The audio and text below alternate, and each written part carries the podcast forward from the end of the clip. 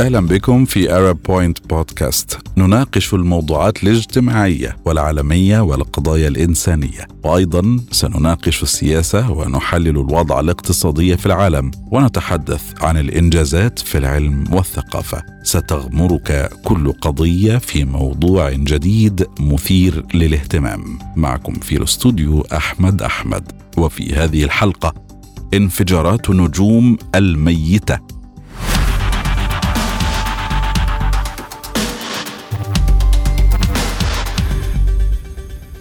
تم اكتشاف نوع جديد من الانفجارات التي تحدث لنجوم الميتة وهي أصغر بكثير من غيرها المعتادة ولكن أكثر تكرارا من الانفجارات النجمية الأخرى. فعندما تصل نجوم مثل شمسنا إلى نهاية حياتها يمكنها طرد طبقاتها الخارجية تاركه وراءها نوى كثيفة مثل قزم أبيض. على مدى آلاف السنوات يمكن أن يؤدي هذا إلى انفجارات قوية تعرف باسم نوفاز أو حتى سوبر نوفاز حيث يتم محو النجم بأكمله. وقد استخدم باحثون القمر الصناعي المتقصي للكواكب الخارجية العابرة تيس لاكتشاف أن انفجارات أصغر كانت تحدث أيضا. يطلق عليها اسم micronovas يقول العلماء إنها أقل سطوعا بحوالي مليون مرة من المستعرات الكلاسيكية. وتستمر نصف يوم فقط مقارنة بعدة أسابيع بالنسبة لغيرها. وكان قصر الأحداث يعني أنه تم تفويتها من قبل السابقين لكن تيس كان قادرا على اكتشافها خلال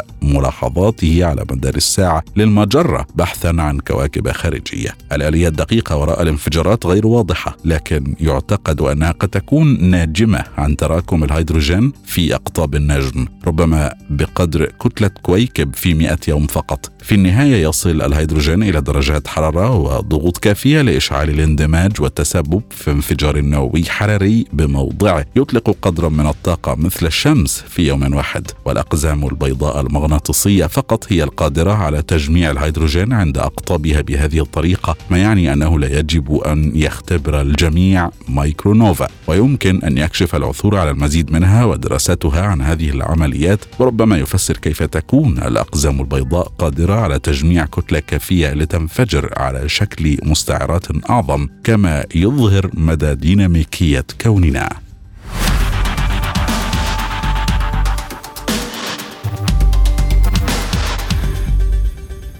إدوارد فيكتور أبلتون عالم الفيزياء البريطاني الذي أكد بالتجربة على وجود الطبقات المتأينة في ارتفاع جوي يمكن أن تعكس موجات الإذاعة.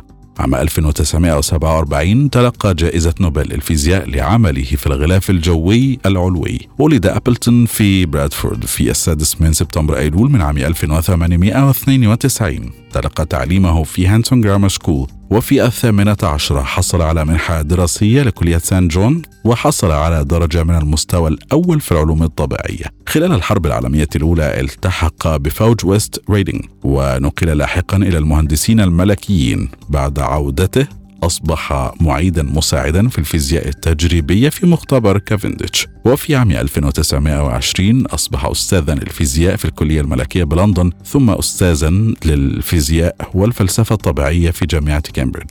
عام 1947 حصل على جائزة نوبل في الفيزياء لإسهاماته في علم الأيونوسفير ما أدى إلى تطوير الرادار ولاكتشافه ما أطلق عليه فيما بعد طبقة أبلتون في الغلاف الأيوني للأرض وهي طبقة من الإلكترونات يبلغ ارتفاعها 230 كيلومترا وتقوم بعكس الموجات الإشعاعية إلى الأرض مرة أخرى. لاحظ أبلتون أن قوة الإشارة اللاسلكية من جهاز الإرسال على تردد معين مثل الموجة المتوسطة وعلى مدى مسار 100 ميل أو هكذا كان ثابتا خلال النهار ولكنها تختلف خلال الليل. هذا ما أدى به إلى الاعتقاد أنه ممكن أن يتم تلقي إشارتي راديو اثنتين. واحدة. تستقبل وهي تجوب قرب سطح الأرض والأخرى تأتي منعكسة من طبقة في الغلاف الجوي العلوي أي أن اضمحلال وتغير قوة الإشارة اللاسلكية الشامل ينتج من تداخل الموجات النمطي للإشارتين. كان وجود طبقة عاكسة في الغلاف الجوي ليست في حد ذاتها فكرة جديدة تماما فقد اقترح بيلفور ستيوارت هذه الفكرة في أواخر القرن التاسع عشر